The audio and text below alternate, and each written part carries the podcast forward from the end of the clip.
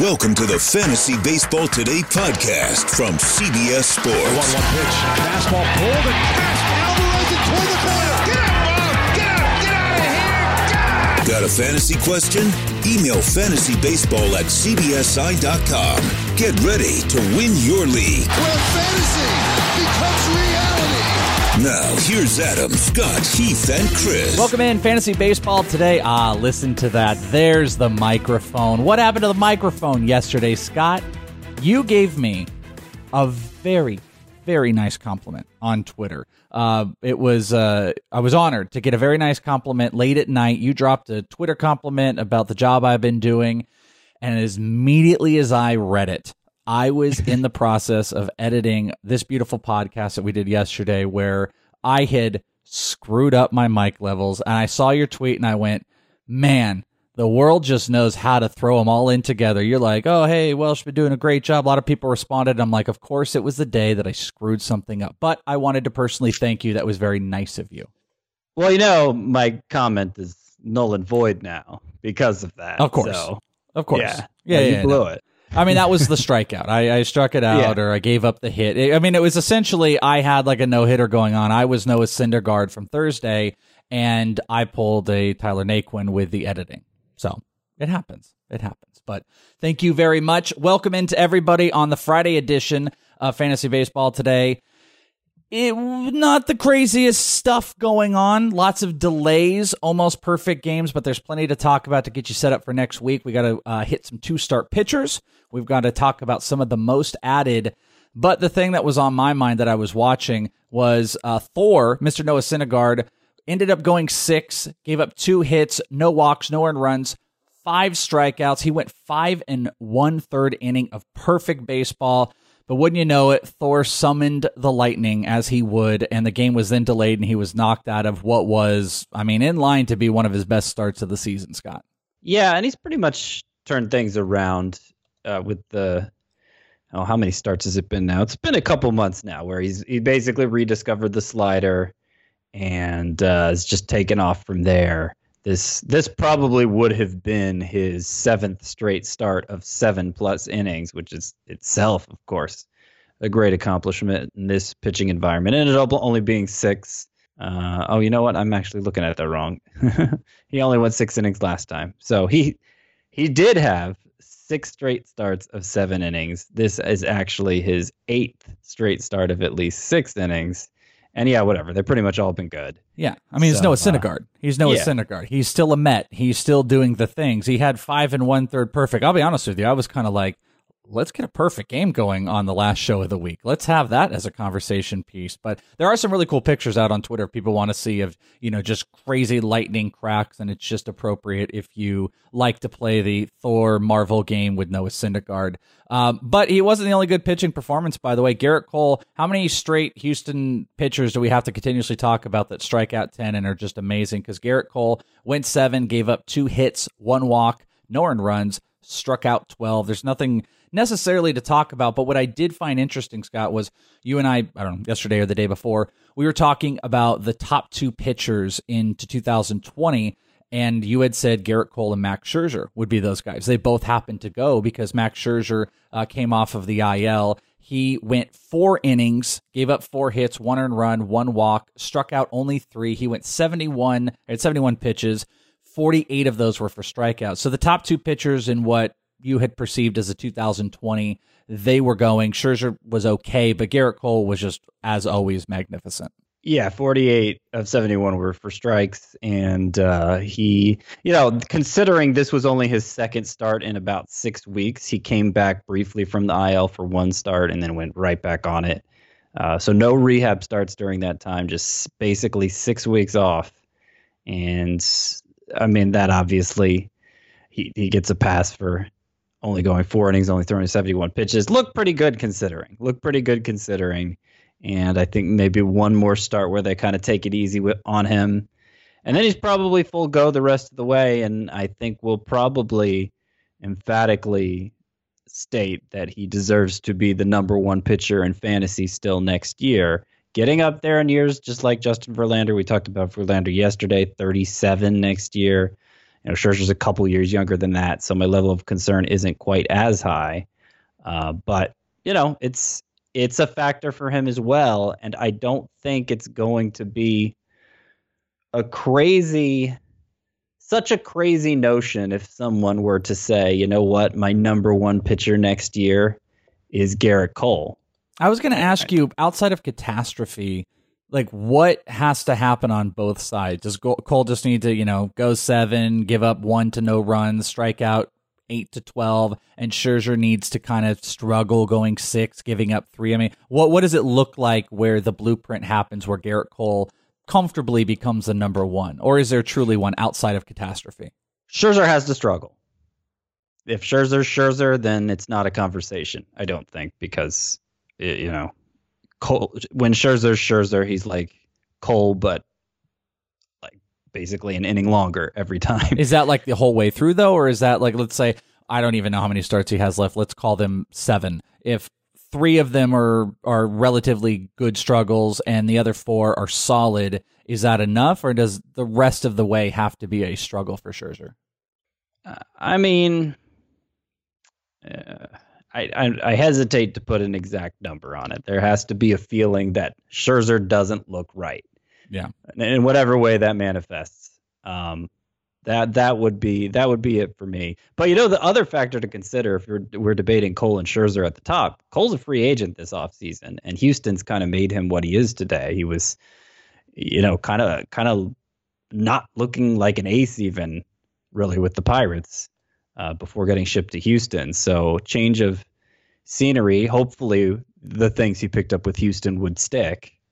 But I saw uh, I saw one of those not, good old source tweets that said, uh, you know, where would Gerrit Cole most likely go if he wasn't um, if he wasn't back with Houston in this offseason? And a source was Angels, Angels, Angels, Angels. So apparently the Angels are the top destination for Gerrit Cole in this coming free agency.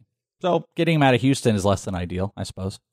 Yeah, I mean he's from that part of California, so I guess if you wanted to go back home, uh, that would that would make sense. And I, you know, obviously that would be you know, you'd worry about him going to Colorado or someplace like that. just just the fact that he wouldn't be under the Astros' watchful eye anymore would raise some concern. I don't think enough to really downgrade him, but it's it's another factor to consider. Like there's it, he's not going to be entirely worry free like nobody is. Yeah, exactly. Uh, we've got some games that are in progress. We're recording as we're recording. It's about eleven twenty Eastern PM for everybody. Uh, two games were in delay. As we mentioned, the Mets game, Indians and Mets was in delay. It's back on. It's around the seventh right now. Also, the Rays and Orioles was in a delay. They're in the mid six. Cardinals and Rockies are about to wrap up, but we've got A's and Yankees and Dodgers and Blue Jays. That's in the fourth. Yankees is in the sixth. So just keep mindful. We'll try to go through that.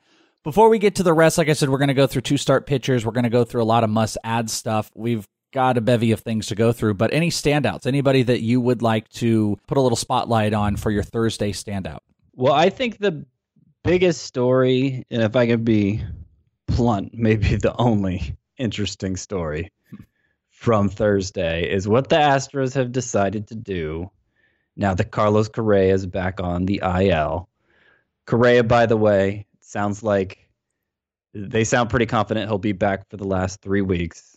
Should be a short IL stay, no structural damage or anything like that. So and that was from the Astros GM saying on Thursday that Correa will be back and Correa super positive as well. Yeah, but maybe more significantly, or maybe not, they called up Abraham Toro, third base prospect, uh, pretty high in their prospect rankings, especially considering how deep of a they're always replete with prospects. Abraham Toro, uh, good numbers as you'd expect. Only got 16 games at AAA, so I wasn't really counting on him getting the call soon. But he hit 424 in those 16 games for the season, over 300. Uh, I think just shy of 20 home runs. Low strikeout rate. Pretty good hitter. Pretty good hitter. It sounds like he's going to get a chance to play third base every day while Correa is out, with Bregman sliding over to shortstop. He went 0 for 4 today. But um, just the fact that he's going to be installed in that lineup, I mean, I, I think it's I think it's at least interesting in like a Josh Rojas sort of way. And, you know, obviously, that hasn't amounted to much in fantasy yet. But if you play in a deep enough league, uh, it, you know it's it's it's worth a look. I understand third base. Like third base is probably the deepest position. Gio Urshela, who I buy into completely, I can't even get him in the top 20 in my rest of season rankings. So Toro, you know, is probably going to be outside my top 30 or 35. But he, there's there look it looks like there's some ability there. Yeah, uh, Abraham Toro hit 324. I don't know if you went through the exact numbers. 324 between AAA and AA, uh, over 400 OBP, 17 homers with four stolen bases in about 442 at bats between the two. He was out here, I believe it was this last year in the Arizona Fall League. He never stood out to me. They're definitely a good presence. I mean, this is a contact hitter. It almost reminds me. He reminds me of kind of the things you want from um, Luis Arraez. You know, there's like a little bit more power, even though Arraez yeah. is maybe even uh, better bat to ball. Um, Wait, or Arraez, Arraez, Arraez, not the Luis Urias. Yeah, yeah, the twins. yeah, we got to say the name because otherwise, yeah. I just assume the name's being. We got to say the team, otherwise, I assume it's just a mis- mispronunciation. I do love every time that we have brought him up. This comes up. It's actually becoming my new favorite thing. But um, I argue. I it's not argue, but th- he's one of those guys I have a little bit of a disagreement long term with. Frankly, because he's also one of those kind of like not overtly crazy high prospect skills, yet he's just done a good job. And James Anderson from RotoWire and I, good buddies, and he joins me on Prospect One a lot. We'll kind of go back and forth about those. You and James are probably a little bit closer on players like this, where I look and I see a season like this. I've seen him in person. He doesn't overtly impress me, but he gets the job done, similar to Luis Arraez, who I would have said the exact same things. Great bat to ball skills, but I don't know where the counting stats are. So I'm a little bit questionable about Abraham Toro, even though I know a lot of people see him, you know, if you count prospect ranks, let's say, you know, your top 100 and you care about the next two or three years, he's like a top 100 prospect. But the bigger story, even in this to me, is what I deem hashtag anybody but Tucker for the Astros. They will bring up anybody but Kyle Tucker. And I tweeted it today, and somebody was like, well, they need infield. All right, man. Well, they got Myles Straw. They can move Breg- they can move all these guys around. Yuli Gurriel can play third base. Kyle Tucker has been be- been playing first base. I know Toro has been solid. It's literally anybody but Kyle Tucker. And you had him in your um your five to stash article here again. Of course, I, it's just it's unbelievable to me. It's uh, yeah every all season Kyle Tucker. You you might set a record. I'm telling you, Scott. You might set a record at the end of this season by having a guy in every single article and him never getting at bats. It's possible. Oh, he's getting called up in September. The Brian Mc, McTaggart, the Astros beat writer for MLB.com, is sounded supremely confident he's going to be up in September. Tucker will. I'll believe and it I think there's a decent it. chance he plays consistently in September, just because. I mean, it doesn't sound like the Astros division title is going to go down to the wire or anything. They got a comfortable lead there. They're the favorites in the AL. Uh, Josh Reddick has been horrible. The right fielder has been horrible in the second half and is old and doesn't have that much of a ceiling. So I, I could see them auditioning Tucker for the playoffs by playing him a lot down the stretch. I'm not losing hope in Kyle Tucker, but yes, it is frustrating to see someone else get the call over him, especially a 22 year old with only 16 games at AAA. Yeah, I'm going to throw this one last thing in here, and this is again, this is my opinion. I tend to skew a little bit longer term, so people should always understand that, which is actually a good mix between Scott and I, because you, Scott, you have a really great eye on the season ahead of you, where sometimes I skew to like a little bit of a longer term look. But I'm actually not optimistic about Kyle Tucker this year, even if he gets the call up because they're not calling him up. They obviously don't trust him at first base. Their outfield they don't want to mess with. They've got Yordan Alvarez at DH. They've got Reddick, Springer, Michael Brantley is on an absolute tear. This was the opportunity to get him out there and get him all those at bats. I don't know why an arbitrary September 1st would be the time for him to come up and then to give him regular at bats.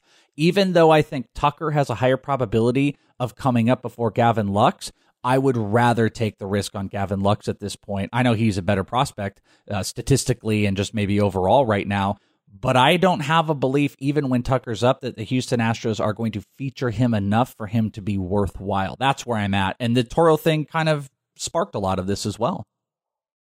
I would prioritize Lux over Tucker, and because I think you, you say the September 1st is arbitrary. It what isn't arbitrary about it is they get more roster spots, Yeah. right? Like it doesn't Yes. it doesn't affect the roster composition, and you know, they have some tough demotions there to get anyone on their roster, and you know maybe just fitting in another outfielder doesn't make a lot of sense for them.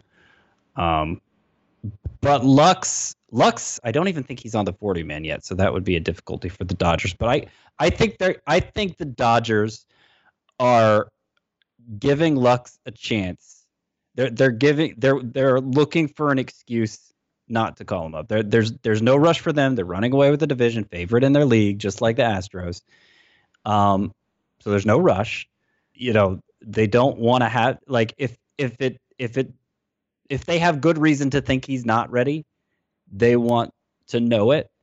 And then September 1st, when rosters expand, that's when they're going to be like, okay, well, he, he's still batting 415 or whatever at AAA. He could be a big help for us in the playoffs if he's legitimately ready. Uh, let's let's install him at second base and see how it goes. I, I don't I, I think like a historical comp would be Miguel Cabrera. I don't remember exactly what time of year he got called up for the Marlins, but uh, you know, uh, gave them a huge boost that ultimately led them to a World Series title unexpectedly. I mean, Dodgers would be favorites going into the playoffs right now, but uh, you know they've lost the last two World Series, so I'm sure they're they would like an extra boost to get over that hump, and Lux could provide it. Yeah, I, I guess again, my argument just it, it ends up coming back to it's August twenty second. You know, if you, if if they didn't, if they're not worried about their spot, they're not worried about losing games or anything like that. Why not get Tucker up here now if you're going to play him regularly? I use uh, the idea of it being arbitrary to September first, like the rosters will expand, but it doesn't seem like they have any desire to play him out there regularly because they've got their set lineup and Toro fits a need for third base so they don't move Gurriel, which that's another thing. If they're not willing to move Gurriel off of first, that's another negative to Kyle Tucker. It's all going to solve itself in a week or two. And, you know, when you're playing the prospect speculation game, it's not to come off of it or anything like that. I just feel less optimistic about Kyle Tucker Okay. than I ever have before, which is lame. Okay. Super lame. I don't like feeling like that. All right. Let's uh, stop for a uh, little announcement from our sponsors. When we come back, we're going to do injuries, news, notes. We've got the two start pitchers, maybe a check in on the games in progress, and I want to look at some of the most added players. So let's take that break. TruGreen is the easiest and most affordable way to get a beautiful lawn. All you have to do is water and mow, and they'll do the rest. Weed control, fertilization, aeration, among others. They'll do all of that so you can do literally anything else. You have better things to do with your free time than focus on your lawn care. Let TruGreen take care of all the hard work it takes to get a great lawn while you take care of everything else on your to do list. You can trust TruGreen to give you the best lawn because they are the official lawn care treatment provider of the PGA Tour. They offer a satisfaction guarantee and they have a verified best price promise, which gives you the lowest price with no compromise on quality. Think about how hard it is to manage our fantasy baseball teams. You need all the time you can get to put in waiver wire claims, FAAB bids, send out trades, and set your lineups. You'll have that extra time when TruGreen is taking care of your lawn. You do you, let TruGreen do your lawn care. Visit trugreen.com to get the best lawn at the best price with the best people guaranteed. All right, taking a look at the games that are in progress. By the way, Rays uh, are up on the Orioles four to two. Willy Adames hitting some bombs. Meadows hit his twenty second. We have got the Yankees and the A's. A's are uh, putting it down there. Everybody's got a hit essentially, but Chris Davis, I believe. And the Blue Jays are up on the Dodgers, and the Mets are still holding pretty strong in the seventh uh, to get Noah Syndergaard that win. Some other news and notes: White Sox they activated Yoan Moncada from the ten day IL hit his 21st home run. You know, I was curious when I was looking at him, I immediately thought of you, Scott, and I was thinking of that clump conversation of the middle infield. Is he solidly in that clump of like really good middle infield players you consider? Are you a non believer in Moncada in the skill change he had in 2019? I believe in Moncada. He did what I thought he needed to do to become a standout player in fantasy, which was cut his uh, strikeout percentage from like a third to a quarter because he has the high BABIP profile. He's he's somebody who can strike out a lot and still be very good. He just can't strike out like a league leading amount like he had been doing. Uh, so I think it's it's played out exactly like I, I hoped it would. It's just that you know now you got Ketel Marte and Jeff McNeil and so many others who are just every everybody has that kind of upside. You know, it's you're you're if you're not a first round hitter, then you're just part of the clump. And Moncada deserves to start for somebody, but he's in the clump. We'll call it the Ricky Bobby effect. If you're not first, you're last, essentially, at this point. Speaking of Jeff McNeil, uh, he's going to begin a minor league rehab assignment with AAA Syracuse on Thursday. I, I I went to look to see like did people freak out about Jeff McNeil? proud to see still 95% owned in CBS. I just I'm always curious about the trigger happy people with injuries and stuff like that. But Jeff McNeil holding pretty tight as everybody should. Blue Jays placed uh, Ken Giles on a paternity leave. He should miss a couple games, and it looks like uh, Justin Shafer might be in line if there's any save chances for Toronto coming up here. Rays manager Kevin Cash announced Thursday that Brandon Lowe is going to miss the remainder of 2019 with a strained left quad he's the next tier of that clump, don't you think? Or were you, I, I were you as impressed as I was with him continuously defying expectations? I mean, he's a back end middle infield clump, but he's way after Moncada. But is he somebody you're going to target next year?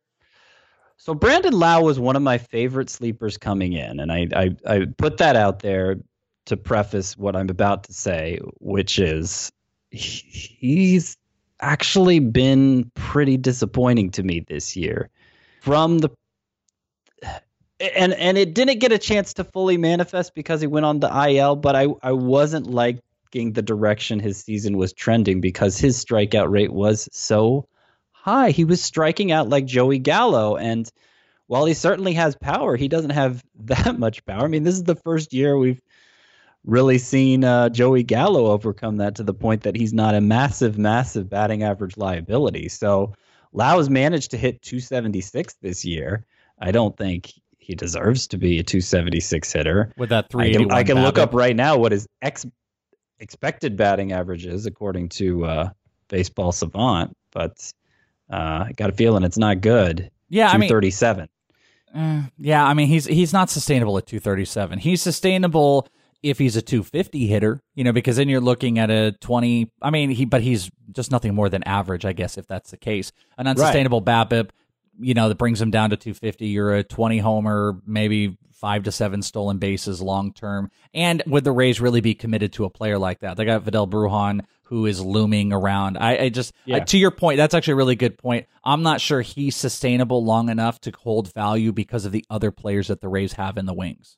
Well, and he could get better too. Is the other thing that was that was always the you know I'm I'm hoping this strikeout rate goes down and then I can get fully behind him because I want to like him. But just the plate discipline in general, the strikeouts are, have been bloated. He hasn't walked as much as I thought he would, and uh, the power's been there, but that's about it. So I'm I I'm not considering how high I had him coming into this season. I don't think I'm going to be any higher next year. I'm sure others will have him elevated, but to me, he's going to be uh, borderline, just borderline draftable in a 12 team league. Yeah, on the back end there. A couple other news and notes. Marcus Stroman said he expects to make his next scheduled start on Tuesday versus the Cubs. Not the best matchup, but it is good news for Marcus Stroman. As I was definitely kind of being like, ah, who cares? You know, Marcus Stroman at this point, you know, what's what's the worth if you can go pick up guys like Andrew Heaney and whatnot? But looks like things are good. Not good. The Pirates placed Chris Archer on the 10 day IL with right shoulder inflammation. Bye bye, Archer. I couldn't. I know we've already talked about this.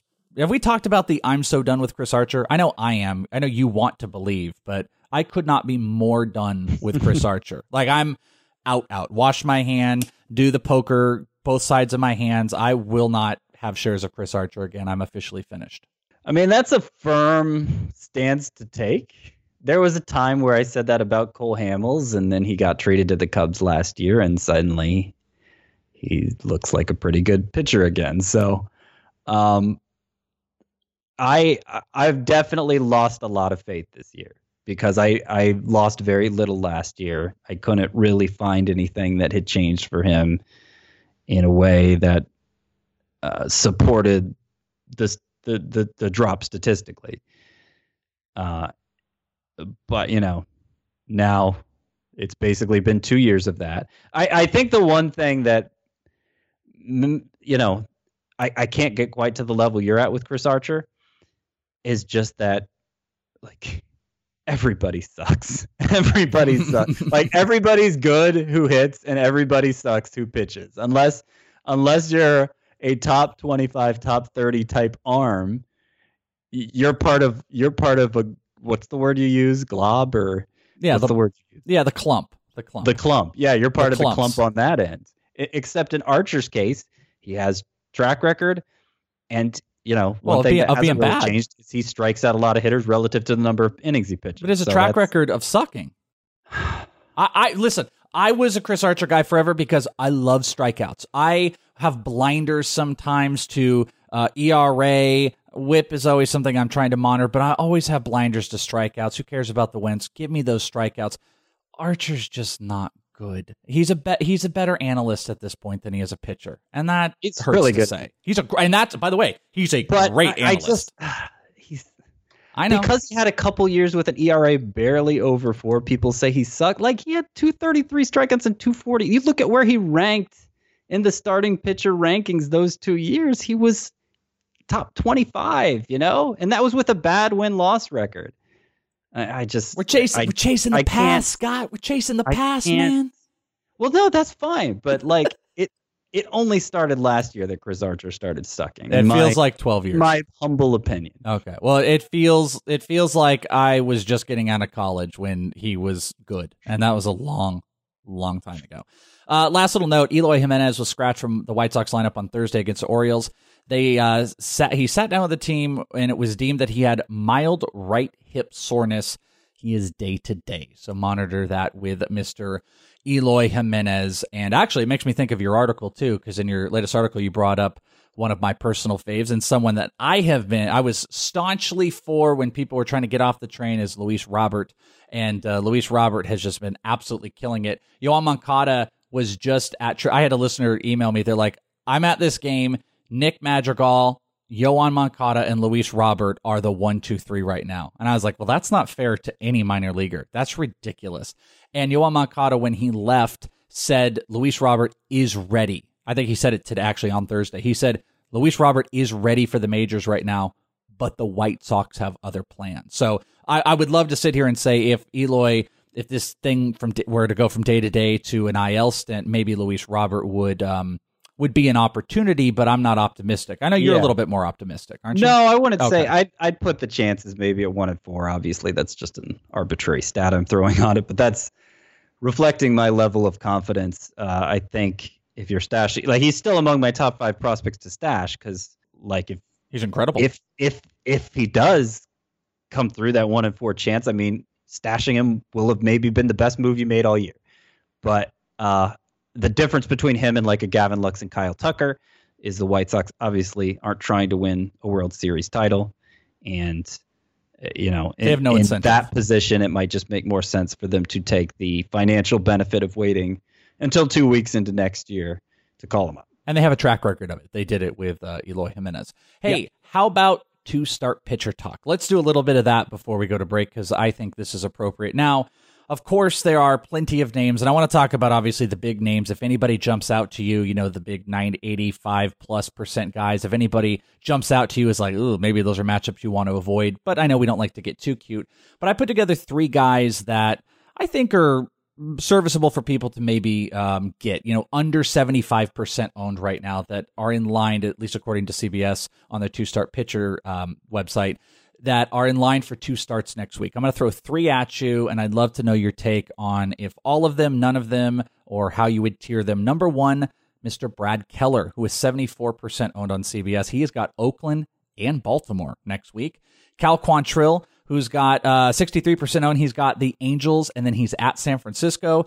And then Joe Musgrove, who's 71% owned, two road uh, two road starts at Philly and then at Colorado. So I feel like I know how the ladder's going to go there. But what do you think about those three guys? Are they anybody that you are going to um, take a shot on for some two starts next week? Brad Keller, I think, is a must. In fact, in my two start pitcher rankings, I believe he's like ninth for this upcoming week. Hmm. Uh, is a little shy of must start because uh, the kind of pitcher he is, you know, he might he might hurt your whip in a roto league, but he's been, uh, you know, six of his last eight quality starts, consistently pitching deep into games. and and you know, it, it, in a believable way since he's such a good good ground ball pitcher. One of those starts is against Baltimore. Definitely, definitely go with Brad Keller. Cal Quantrill, I'm willing to call a sleeper in a points league context where the threshold is lower. Uh, you know, you're not guarding ratios the same way you would be in a categories league. You're just looking for volume as long as it's not terrible. And that's basically who Quantrill's been. I mean, nothing, there's not a lot of in the underlying numbers that's exciting about him, but he's been okay. And he has a start at San Francisco this upcoming week. So fine. You know, if, if you're really wanting to get an extra start in your lineup, as long as it's a points league, I think that's fine. You, you know, head to head, I'm actually, I'm not so against head to head. I mean, his last, he has not given up more than three runs since June 14th is the last time that he gave up more than three runs in a start. He's gone one, two, three, four. Actually, uh, no, yeah, earned runs. Uh, he's got one, two, three, four, five, six, seven straight starts, and he's only given up one of those three earned runs. The strikeouts aren't crazy. He's got a nine strikeout in there as a recent, but and and by the way, I'd throw in there's a Dodgers in there. There's a Cincinnati, a Tampa Bay. The Cubs are thrown in there. I actually think Cal Quantrill head to head is good to go. But yeah, you already said I just, points, I just so don't have confidence in the skills, is what it ultimately gets down to. So, um, you know, sure, I have an easier time rolling the dice in points than. Yeah, let's not let's not and let's not talk about Cal. Let's trash Joe Musgrove because I know that's coming. Let's do that. Yeah, yeah, Musgrove. Let's hear it. trash him at Colorado, at Philly. Yes. Absolutely yes. not. I mean, if it was anywhere other than Colorado, that second start, maybe we could talk about just rolling the dice in points leagues that you get j- good Joe Musgrove instead of bad Joe Musgrove. But I feel feel fairly confident you're going to get bad Joe Musgrove there. And if you're already committing to a bad Joe Musgrove start, I mean, yeah, I'm, he's just been when he's been bad, it's been horrible. I wish everybody I, could see your face right now. I can see your face. I wish everybody could see your face as you're trying to muster up the right words to talk about Joe Musgrove. You're just like, he's so bad. It's you're so disgusted with him. I love it. I am disgusted with him because he keeps faking me out, and I'm tired of it. And you're not going to take it anymore. Don't take it's, it. It's he's been such a polarized. Like his starts have been so polar and it's it's yeah it's just it's just miserable. It's just miserable. The joe musgrove experience is a miserable one and i want out. All right well maybe we can get you out because on the other side of this break i've got some deeper two start pitchers. They are not owned um, exclusively high in cbs but maybe one of them you might drop joe musgrove for and just cut loose with one of those guys. Plus we'll go through some of the most added guys some other notes around look at the in-game stuff and try to get to a few of your emails. So Sponsor time right here on Fantasy Baseball Today. Live Nation presents Concert Week. From now through May 14th, get $25 tickets to over 5,000 summer shows. That's up to 75% off a summer full of your favorite artists like 21 Savage, Alanis Morissette, Cage the Elephant, Janet Jackson, Meghan Trainor, Peso Pluma, Sean Paul, Sum 41, and many more for way less. Grab your tickets now through May 14th to see all of the artists you love all summer long for just $25 each. Visit LiveNation.com slash Concert Week to buy now. That's LiveNation.com slash Concert Week to buy now. Deeper two-start pitchers to potentially speculate on. I've got a list of three for you. How about Sandy Alcantara? 25% owned in uh, CBS. Went seven, three hits, no earned runs, walked two, struck out seven. This was on Thursday. Three straight quality starts. In fact, he's got three straight going seven innings. He has got Cincinnati and then at Washington. Uh, he's got a 4.15 ERA on the season, just under 1.4 WHIP, not super great, but 25 starts. Adam Plutko, who moved from 18 to 28 percent owned um, over the uh, the ads and drops over on CBS over the last week. He's got Tampa Bay and Detroit, both are road starts. And then, kind of like what we talked about with Keller, Mike Montgomery, who's only 37% owned in CBS, he's also got Oakland and Baltimore. So these are all under 40% owned guys. Do you like any of them? And do you like any of them over Joe Musgrove? Uh, over Joe Musgrove, yes. I, I would start Mike Montgomery with you know having a Baltimore matchup in there. I would start Adam Plutko having a Detroit matchup in there. I would start either of them over Musgrove. Like with Quantrill, I don't think I'd roll the dice on Montgomery or Plutko outside of a points league because I don't have a lot of confidence in the skills, and they could just, you know, they could just have a disastrous start in there, and it would have felt like you knew you should have known better if you let them wreck your ratios in that way. But um, you know, they've been they've been steady, and everybody sucks, and sometimes you just gotta you just gotta cross your fingers and hope for the best. I'm willing to do that with uh, guys with good matchups who've been on a nice run. And Please do an article called "Everybody Sucks." And Everybody just- that would be. I, I, would. did. I kind of did early last year. I mean, I'm all for that article. I absolutely. But what about Sandy? You skipped over Sandy. Are you disinterested, even though he's got three straight quality starts? Uh, yeah, Oh, yeah. Um, yeah, I I am. I mean, he pitches for the Marlins is one thing. He's that, not getting the facts. and I just think he's bad. I mean, Plutko at least he doesn't walk anybody. Montgomery at least, um, you know, he, he seems to have a good cutter that's really helped him since moving into the rotation spot. But uh, Alcantara, I don't know. He, he doesn't miss any bats. He walks too many guys. He's just, he's just not a good pitcher. Okay. I mean, that's good enough for me. I will take that. Um, I want to open it up to you here in just a second. Well, no, let's start there, and then we'll go through a few others.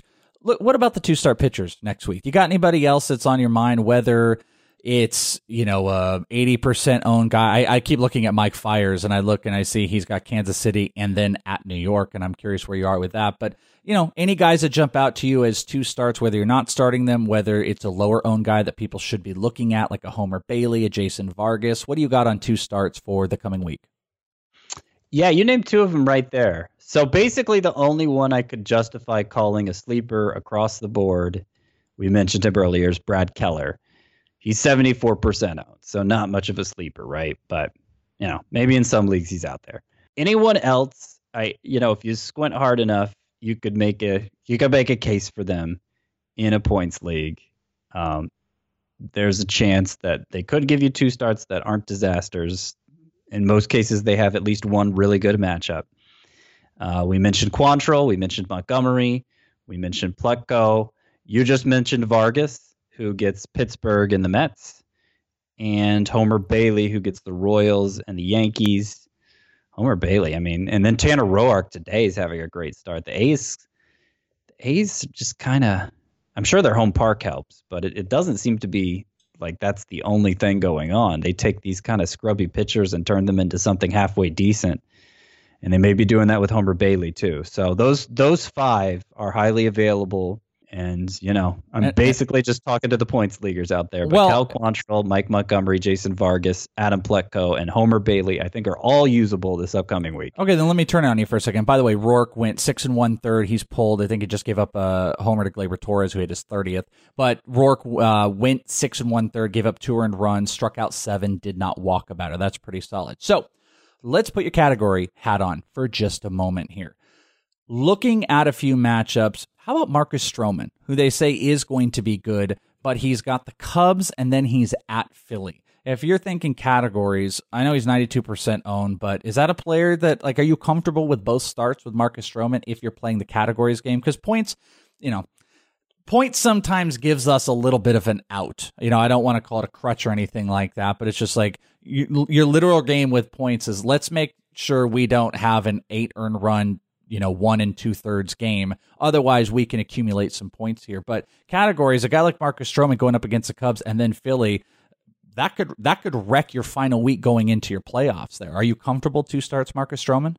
I wouldn't say I'm comfortable. No, I would I would consider what your priorities are in a categories league, which categories you're chasing, and make a determination based on that. I kind of have four separate tiers when I do my two start pitcher rankings. There's must starts across all formats.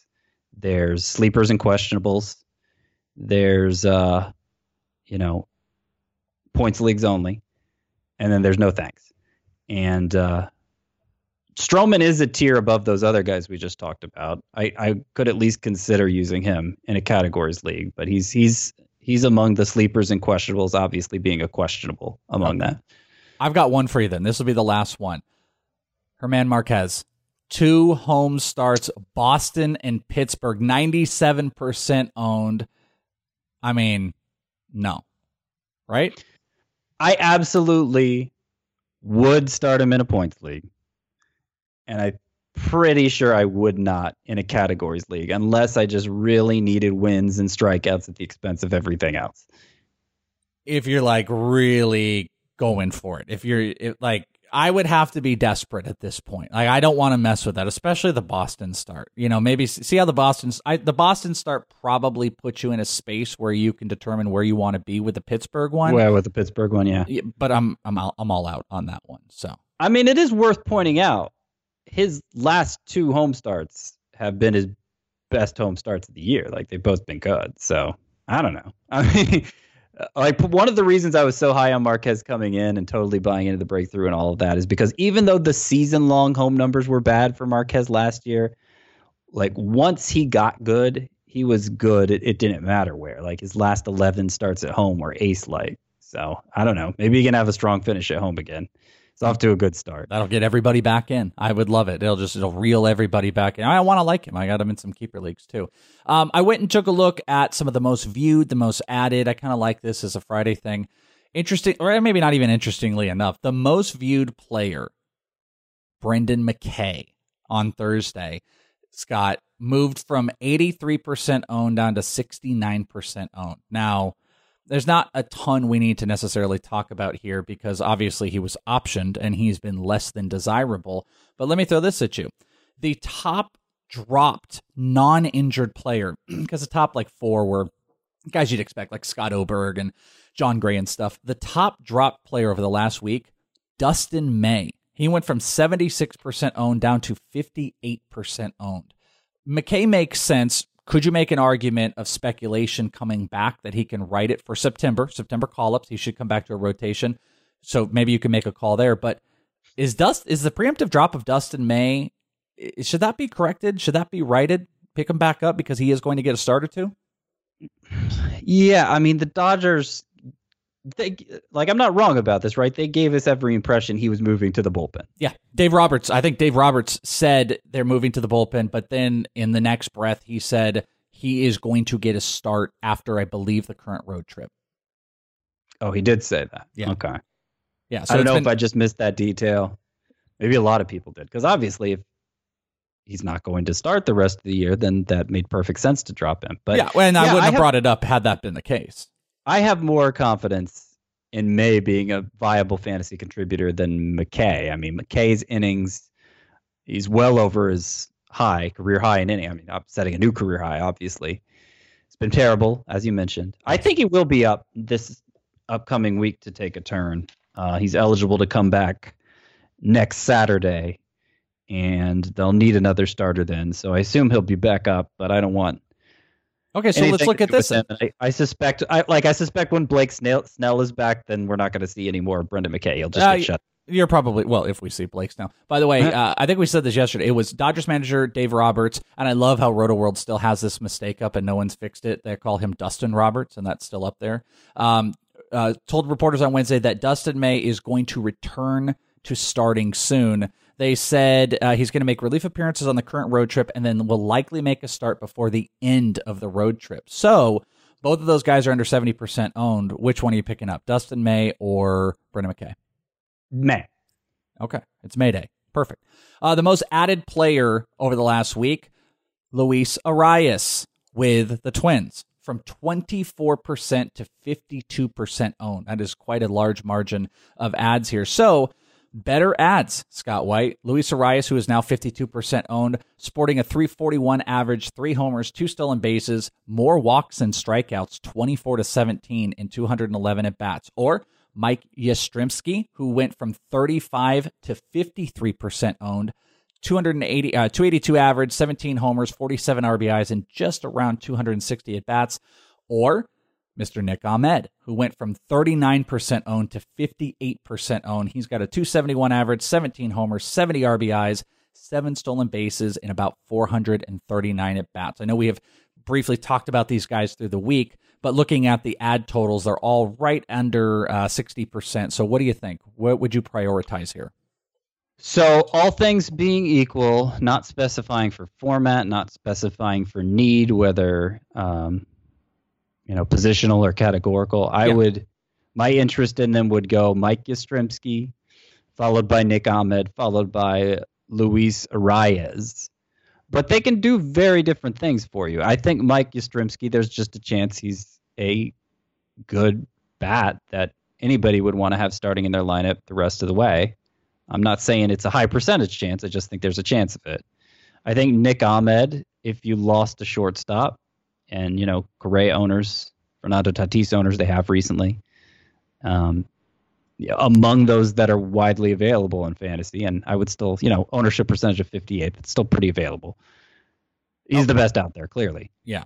And then Arraez, I mean, he looks like a legitimately good source of batting average. I'm not saying he's going to hit 340 rest of the way like he has so far, but you know, he's low strikeout rate, just you know, kind of like in the same way uh, Jeff McNeil was last year. Just seems perfectly tailored to help in batting average. I don't have any hope he develops power the way McNeil has, but that's what Arraez does for you, and it's it's it's unique in today's uh, environment.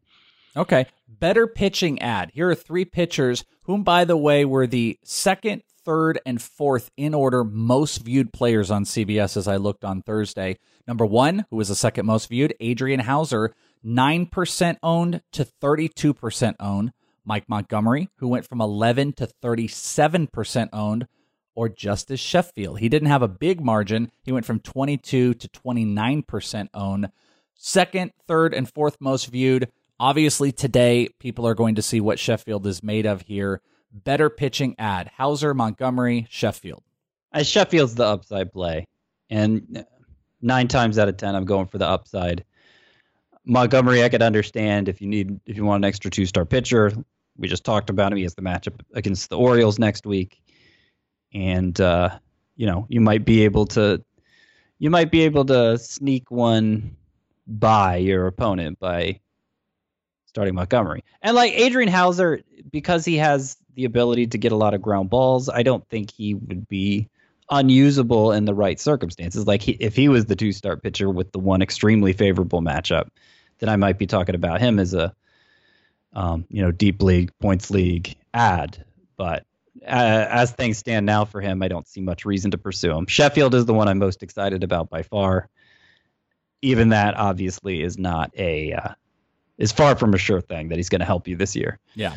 Uh, some bullpen ads. Emilio Pagan went from 60 to 74% owned, way up there now. Interestingly, though, Nick Anderson, who is the third most you know closer ish type of bullpen ad, went from 12 to 17% owned. So people are speculating, as we talked about yesterday. And Mark Melancon is now up to 56% owned, and on Thursday he ended up getting a win. So something to monitor. Do you think Melancon should be owned over Pagan? No, no, I don't. Um, Melancon's interesting though. He's interesting. He has walked like two batters in the last two months. Um, and just has been better overall with a couple of really ugly outings in there. So the ERA isn't great, and the season long numbers aren't great. I so basically, this is where things stand at closer because we're in such a we're in in such an age of extremes and and and poles and poles meaning P O L E S poles polar you know what I'm getting at Extremes, like yeah. extremes yeah um so there are about a dozen closers that are legitimately stand they, they their skills are so good that you don't really worry about them right they miss so many bats they're they're lockdown closers the Chapman group. I, I think you could put Pagan in there. Obviously, he has different concerns that the Rays just the way they manage their bullpen, but you know he's he's of that talent level. Melancon clearly isn't, but two thirds of the guys occupying closer roles aren't. Is he significantly worse than anyone else there? I I don't think so. Like, is he significantly worse than Alex Colome? I don't think so. Um, and he's with the Braves, and he's currently the closer, so that's that's pretty appealing it it could end in disaster. He could lose his job next week. But I, I feel like all, you know, th- that that two thirds of closers that aren't really exemplary in terms of skills, like any of them are at risk of just giving getting up a bunch of home runs one week and and they're out. You know, Sure. Yeah. No, it's, it's, a good breakdown. Hey, prospects to add on the ad list. Two guys, uh, we've been mentioning them. I just wanted to give everybody note. Jesus Luzardo moved up a little bit, up to 56% owned now. Kyle Tucker now 46% owned. So you can see, you know, we talk about it. Scott drops the articles. People are slowly making the moves. Those guys are going. But I wanted to list out the four guys that we've given decent conversation about over the last two weeks, the lower prospects. Uh, Josh Rojas of the Diamondbacks up to 15% owned from 12. Nick Solak, who got another hit tonight on Thursday, from 3 to 8%. Fraley from 3 to 6%. And Ty France up to 7% owned. You can only pick one deep league ad, or even if you felt differently, if it wasn't deep league, Rojas, Solak, Fraley, or France. Which one do you pick? I would pick. I'm finding the names here because I couldn't. Okay, so Rojas, Solak, Fraley, France. I would pick. Uh, I'd pick Rojas. Uh, just he presents that speed element.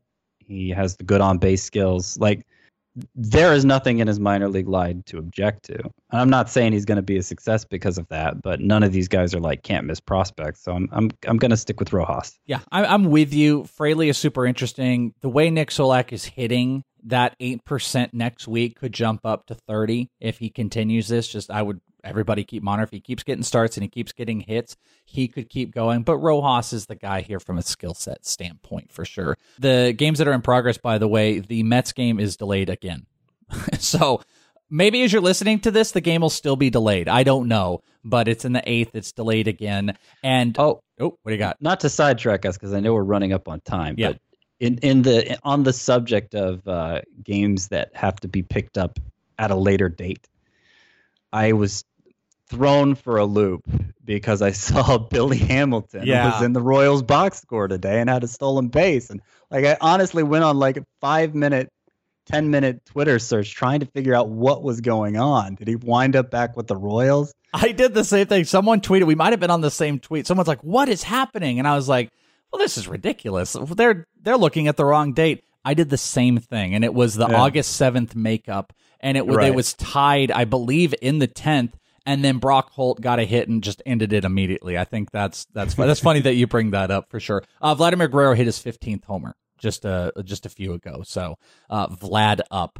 All right, um, rotation. Just a couple notes. Mike Soroka, magnificent, seven innings, five hits, two earned runs, five strikeouts on Thursday. Kyle Hendricks went seven, struck out seven, no earned runs, no walks. Just, I mean, just no walks for Cubs pitchers lately. Samardzija went seven, an earned run, a walk, and four strikeouts.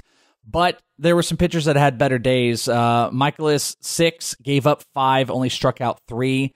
We talked. I think we talked about Marquez. Marquez went five and one third, gave up six hits, four earned runs, four strikeouts, and Masahiro Tanaka turned what looked really ugly to start into still ugly, but okay. He went six, but he gave up five, I think, in the first two innings. Walked two, struck out five. So better days on all those guys. But I mean, I already told you Yeah. I'm not starting Marquez next week. Anything to concern with with Miles? Oh, I not just the same stuff we've been seeing all year for him. Okay. Where you know the ratios in terms of like um, ground balls, walks, the things he really stood out at last year are the same. He's just the pitches that are elevated. They're just They get murdered. hit out of the park more. Like, yeah. I, that's just a product of 2019, I think. Oh, I forgot. I All know. pitchers suck. I forgot. Yeah, no, Yeah, yeah. pretty much.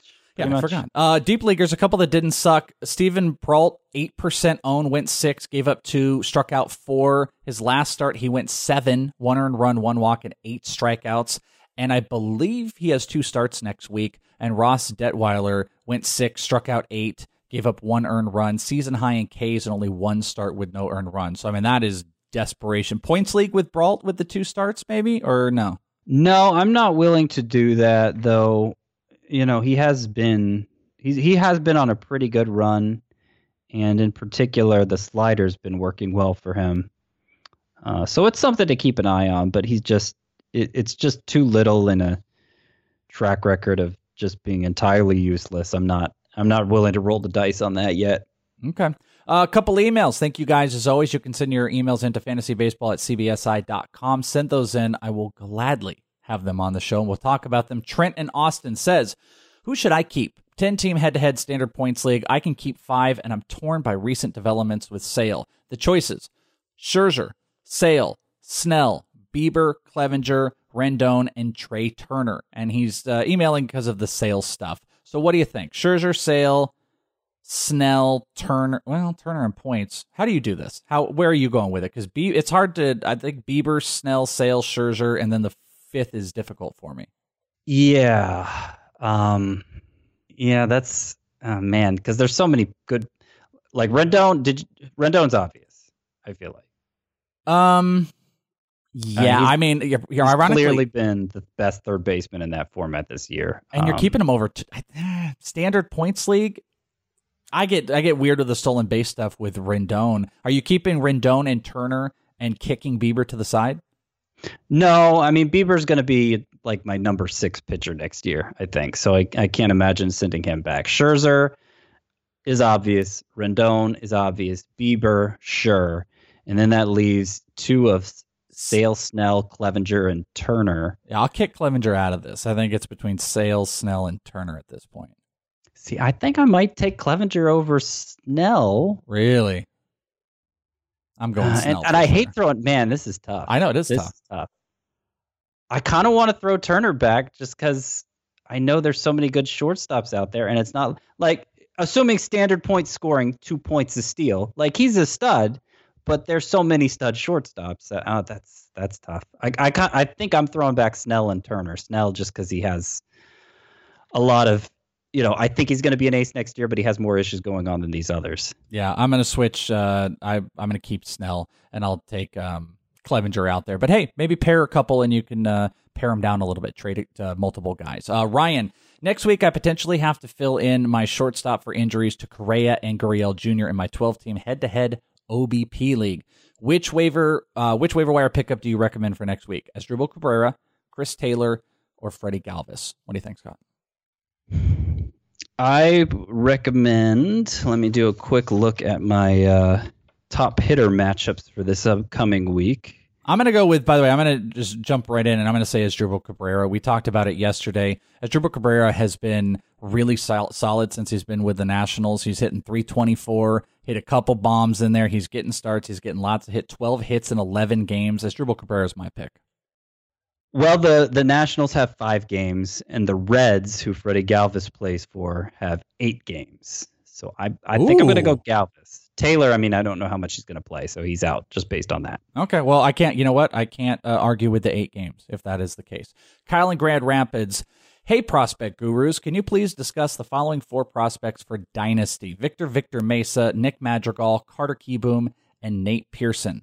Thanks, fellas. Well, I'm out on Victor Victor Mesa pretty Mhm. hard, and I was pretty in.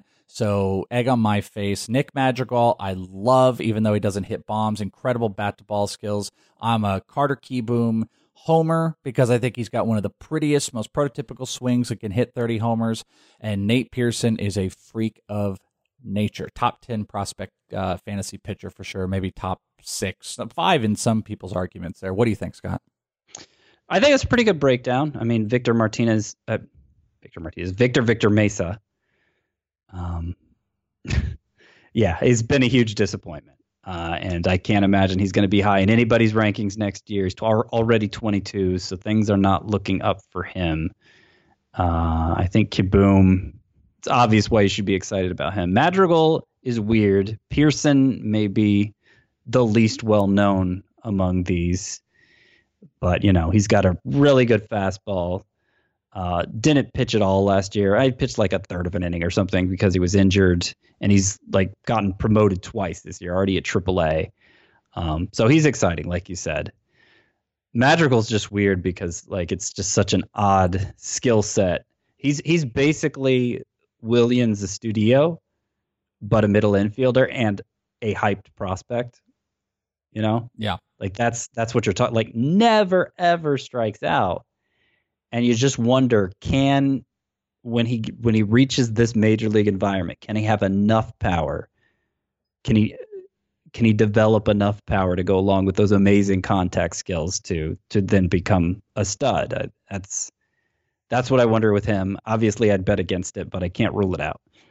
Yeah, I'm kind of betting on it, but it, it your you know discussion of what a stud is and power. Like this is a guy Nick Madrigal I think can steal 30, hit 12 to 15. You know, like a I don't want to do the whole Altuve thing because I think it's played out, but there's a similarity of you know the guy is a good exit velocity for a smaller guy, high launch angle. He's got a swing that dictates towards it, huge bat to ball skills. I, I just want to bet on the talent of who he is, and I love Nick Madrigal. But he doesn't fit a lot, and people question it because you know he's the same thing with Xavier Edwards for um, you know prospect people who huge huge bat to ball skills, but the guy literally just hits the ball on the ground and just beats everything out. So I uh, had a couple other questions, but you know what?